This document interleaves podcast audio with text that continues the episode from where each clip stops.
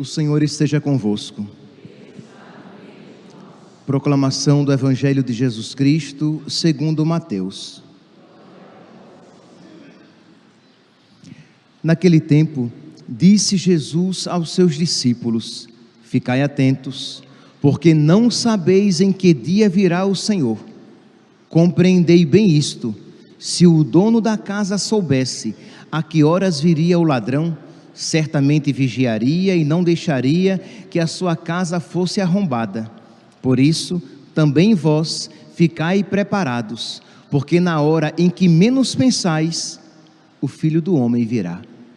Qual é o empregado fiel e prudente que o Senhor colocou como responsável pelos demais empregados para lhes dar alimento na hora certa? Feliz o empregado cujo Senhor o encontrar agindo assim quando voltar. Em verdade vos digo, ele confiará a administração de todos os seus bens. Mas, se o empregado mal pensar, meu senhor está demorando, e começar a bater nos companheiros, a comer e a beber com os bêbados, então o senhor desse, desse empregado virá no dia em que ele não espera e na hora que ele não sabe. Ele o partirá ao meio e lhe imporá a sorte dos hipócritas. Ali haverá choro e ranger de dentes. Palavra da salvação.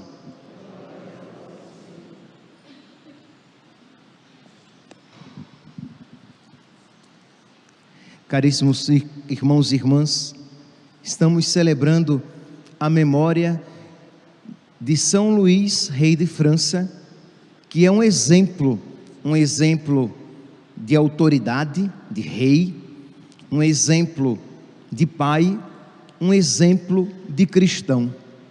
São Luís nasceu no início do século XIII, em 1214, e faleceu jovem, em torno dos seus 50 anos, no dia 25 de agosto de 1270.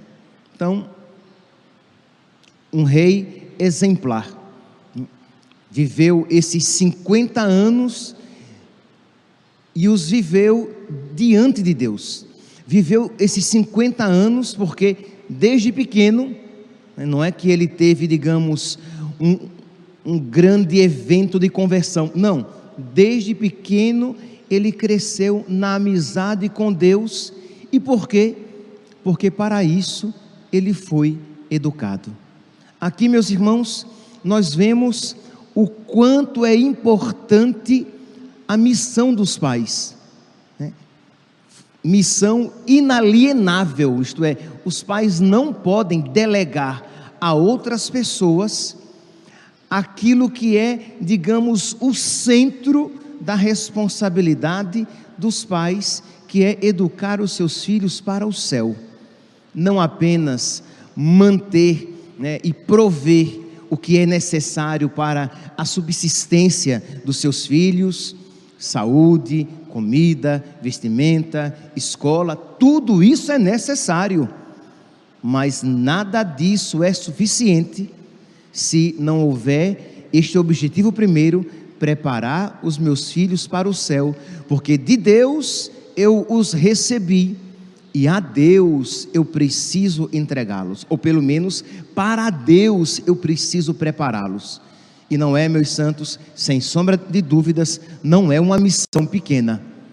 E que os pais só desempenharão bem esta missão se aquilo que eles ensinam para os seus filhos for de verdade um valor para eles, para os próprios pais, porque senão aquelas palavras e aqueles ensinamentos não terão a força suficiente para transformar o coração daquelas crianças que ouvem aqueles ensinamentos. Pois bem, diz então que Luís tinha a sua mãe, Branca de Castela, que era uma mulher virtuosíssima, muito virtuosa.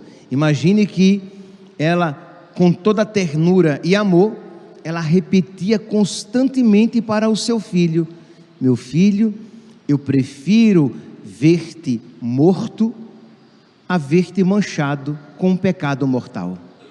Imagine aqui, meus santos, a força desta palavra dessa mãe para o, o seu filho que cresceu aprendendo da sua mãe que existe algo terrível que se pode cometer neste mundo, que existe algo terrível que pode acontecer a uma pessoa neste mundo. E o que é de terrível, de tão terrível que pode acontecer a uma pessoa?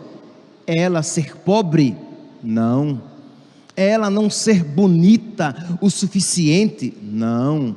Ela não ter a saúde de um touro? Não. Ela perder a graça eterna, perder a sua salvação. Meus irmãos, isso é algo que nós precisamos ensinar aos nossos filhos, mas repito, se nós não crermos nisto, a nossa palavra não terá autoridade.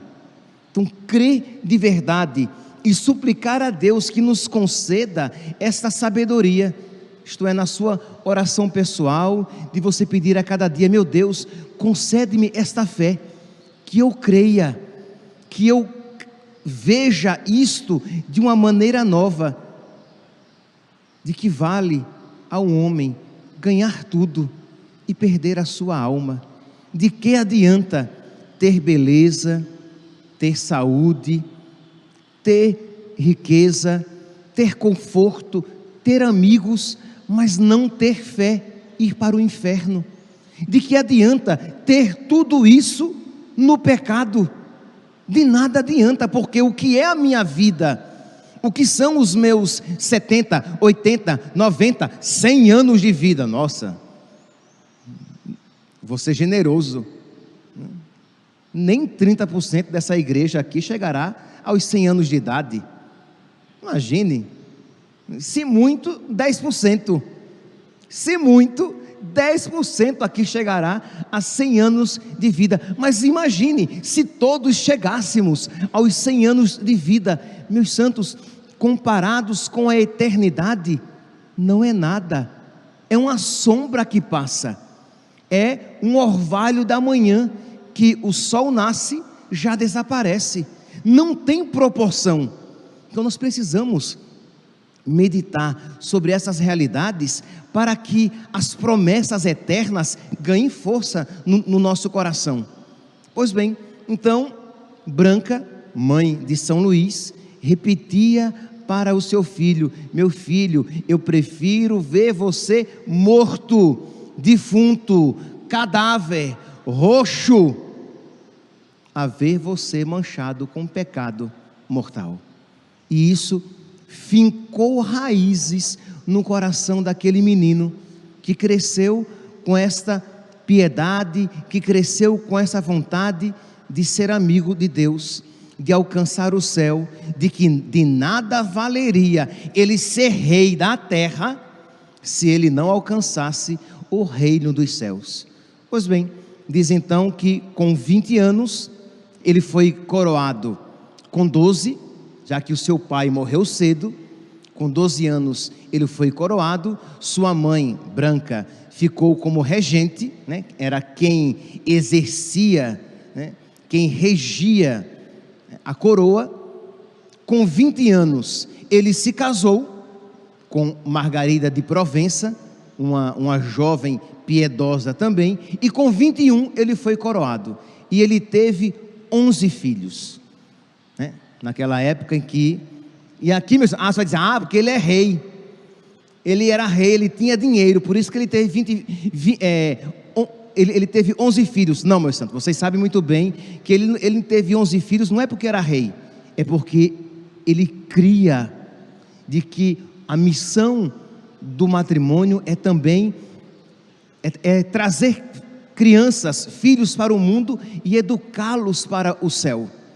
Então, essa generosidade, ele, ele sabia de que não era adequado o que você se fechar num egoísmo, tentando viver a vida somente para a sua vontade e dela tirar o maior, né, a maior quantidade de prazeres. Pois bem, teve 11 filhos, mas procurou educá-los na lei de Deus. Diz que São Luís, ele tirava ele rezava a liturgia das horas, aquele livro de oração que os padres rezamos.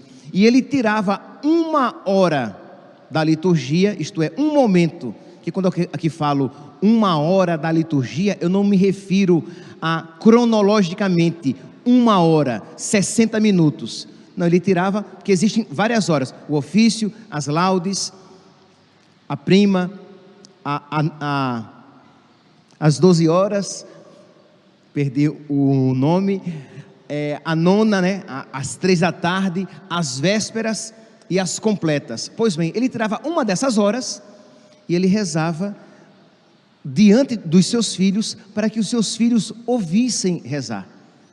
Para que os filhos aprendessem a rezar vendo o pai rezando. Para que os filhos também aprendessem a fazer silêncio, porque o pai estava rezando. Porque a oração se faz em silêncio no encontro com Deus.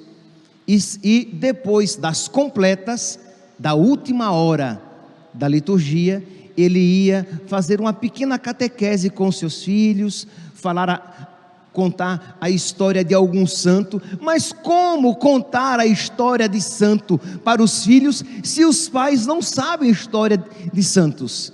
Se os pais não procuram conhecer a vida dos santos? Aí é claro, as crianças crescem querendo ser como aquele jogador de futebol, que pode ser até muito bom com a bola, mas nada é exemplar no campo das virtudes.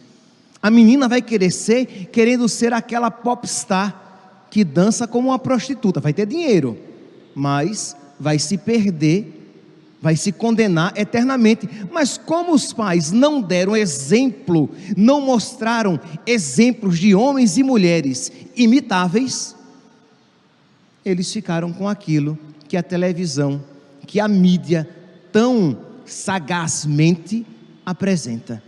Então, essa importância de os pais conhecerem os tesouros da igreja para apresentarem para os seus filhos. Então, são Luís, este pai zeloso, piedoso, que sabia que tinha que prestar contas, que um dia prestaria contas diante de Deus pelos filhos que lhe foram confiados. Piedoso de missa diária. Imagine, meus santos, que isso não era comum nas cortes europeias.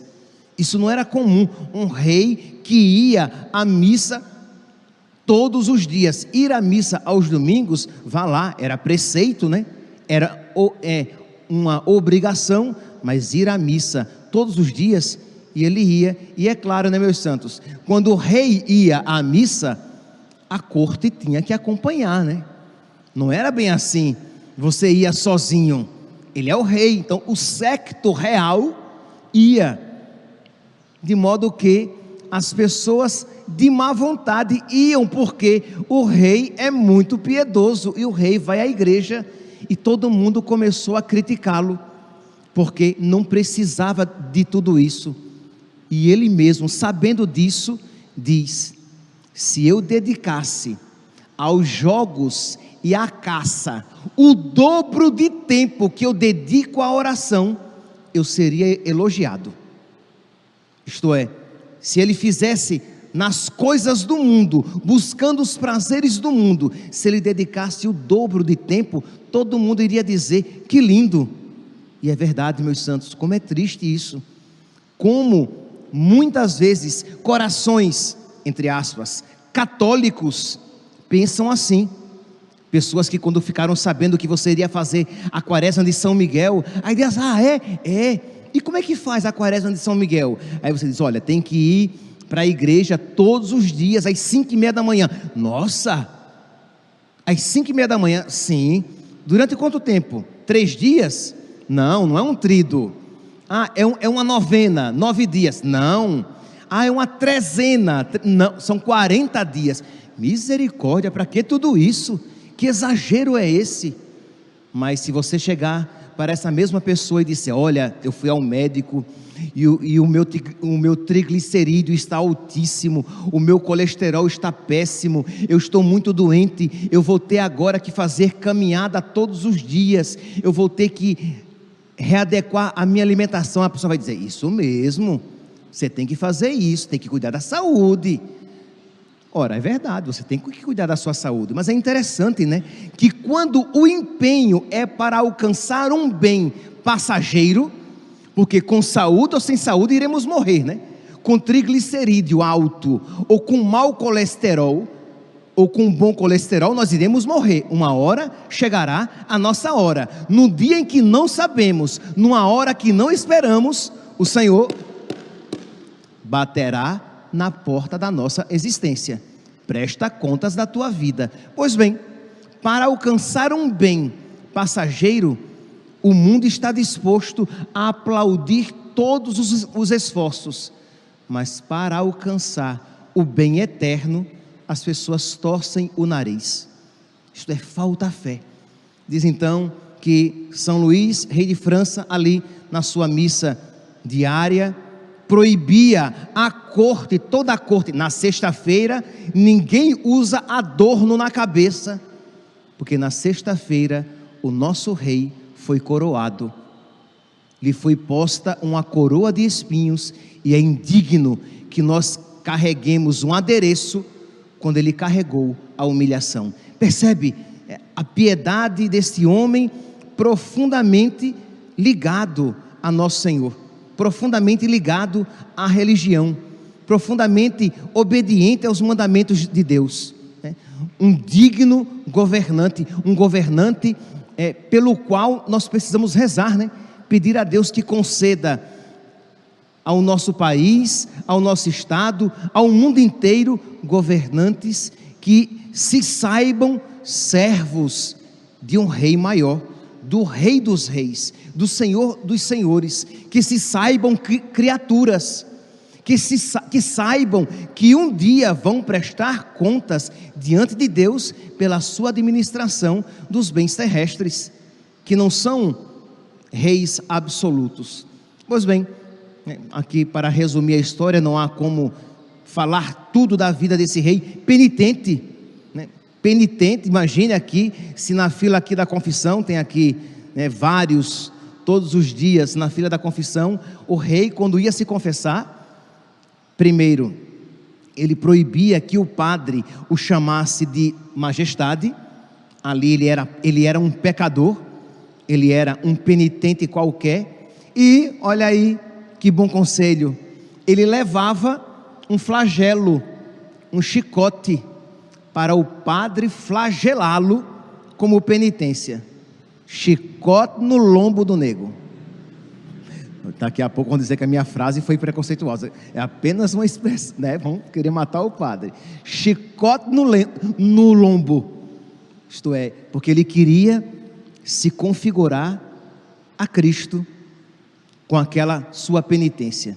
Então percebe que não, não era um, um, um rei qualquer, era um homem profundamente penitente. Tinha um, um monge que tinha lepra em estágio avançado e ele, ele mesmo ia lavar as feridas e trocar as ataduras daquele leproso. Imagine, meus santos, uma pessoa com a ferida purulenta você sem luvas de silicone, você com as suas mãos, sem solução é, alcoólica ou uma, um, uma solução é, que o, o, o livrasse de alguma contaminação. Era vinho e azeite, com que você limpava a ferida e depois ungia com aquele óleo, e o próprio rei ia isso fazer.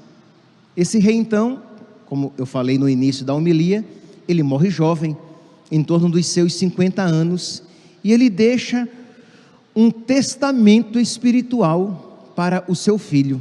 Isto é, ele está preocupado que os seus filhos alcancem o céu. Ele não deixa um testamento dando conselhos para que os seus filhos mantenham o seu reino, para que administrem bem os seus bens.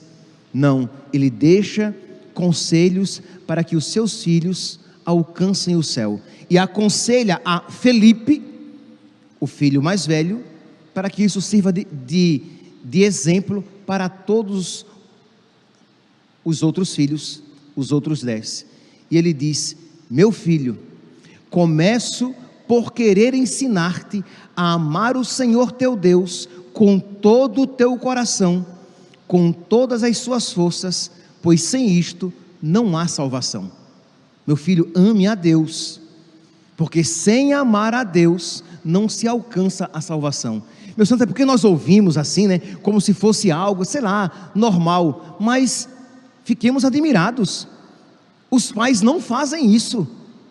Os pais, se não dizem com as palavras, dizem com as atitudes. O que os pais ensinam aos filhos é ganhar dinheiro. Meu filho tem uma boa profissão. Meu filho estude, senão você não vai ter nada na vida. Meu filho, você tem que ser trabalhador. Tudo isso é bom, tá, gente? Pelo amor de Deus. Mas percebe que só se, que se só se diz isso, você está colocando no centro aquilo que não deve estar. Existe algo sem o qual nada presta. Se não houver Deus, reverência a Deus, obediência a Deus, tudo aquilo que poderia ser virtude se torna defeito, pecado. Uma pessoa temente a Deus, que é dedicada ao trabalho, é uma pessoa virtuosa. Mas uma pessoa que não é temente a Deus e é dedicada ao trabalho, é uma pessoa materialista que só pensa no que passa. Uma pessoa que é temente a Deus e que cuida do seu corpo, da sua saúde, é uma pessoa temperante, é uma pessoa que respeita o quinto mandamento da lei de Deus, não matar. Então está cuidando do seu próprio corpo, que é templo do Espírito Santo. Mas uma pessoa que não é temente a Deus e que cuida do seu corpo, ela só tem aquilo para cuidar. Então quer dizer, precisamos incutir sobrenaturalidade aos nossos filhos e a nós mesmos. Então continua São Luís, e ele vai dizer: Filho, deves evitar tudo quanto sabes desagradar a Deus. Quer dizer, todo pecado de tal forma que prefiras ser atormentado por toda sorte de martírios a cometer um pecado mortal. Imagine aquilo que ele aprendeu da mãe, ele agora repete para o filho. Ele um dia ouviu isso da mãe, e agora ele diz: Meu filho, é melhor ser atormentado por todos os martírios, por todos os tormentos, a cometer um pecado mortal. Por quê? Porque os tormentos desta vida passam. O inferno é para sempre. O inferno é para sempre. Então quer dizer, ah, padre, mas se eu disser isso ao meu filho, ele vai ficar assustado. Meu santo, com tanta desgraça nesse mundo, você acha que o seu filho vai se assustar com pouca coisa? Então ensine ao seu filho, à sua filha, as verdades evangélicas. Lembre-se, Nossa Senhora, quando falou para os três pastorinhos, crianças, falou para aquelas crianças a respeito do inferno. Então fale a respeito do inferno também para os seus filhos. Meus filhos, não queiram ir para o inferno, queiram ir para o céu, queiram amar a Deus e peçam a Deus que Deus dê a vocês sabedoria para que vocês queiram o melhor porque eu também, meu filho, na minha oração, eu peço a Deus sabedoria para que eu escolha sempre a melhor parte. Claro, a criança vai rezar como criança, você vai rezar como adulto, mas ambos rezando, buscando aquilo que verdadeiramente importa. Ademais, continua São Luís: se o Senhor permitir que te advenha alguma tribulação, deves suportá-la com serenidade e ação de graças. Considera que aquilo te acontece para o teu maior proveito ou que tu o mereças. Então, serenidade na provação será para o teu bem, afinal de contas, tudo concorre para o bem dos que amam a Deus, seja para o teu crescimento ou para a tua purificação. Tu, tu mereces este sofrimento. Então, aceita acolhe com serenidade.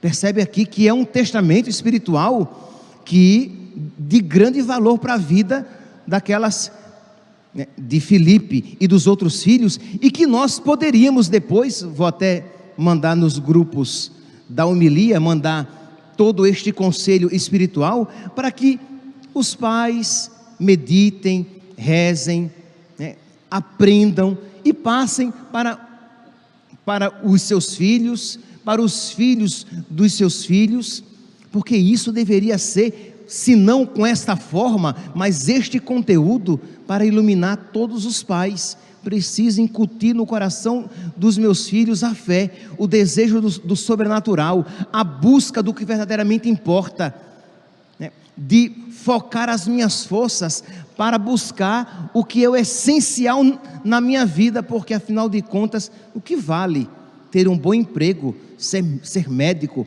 advogado, grande empresário, ter muitos bens, mas morrer e me perder eternamente? De que vale ser rei se depois eu irei para a perdição eterna?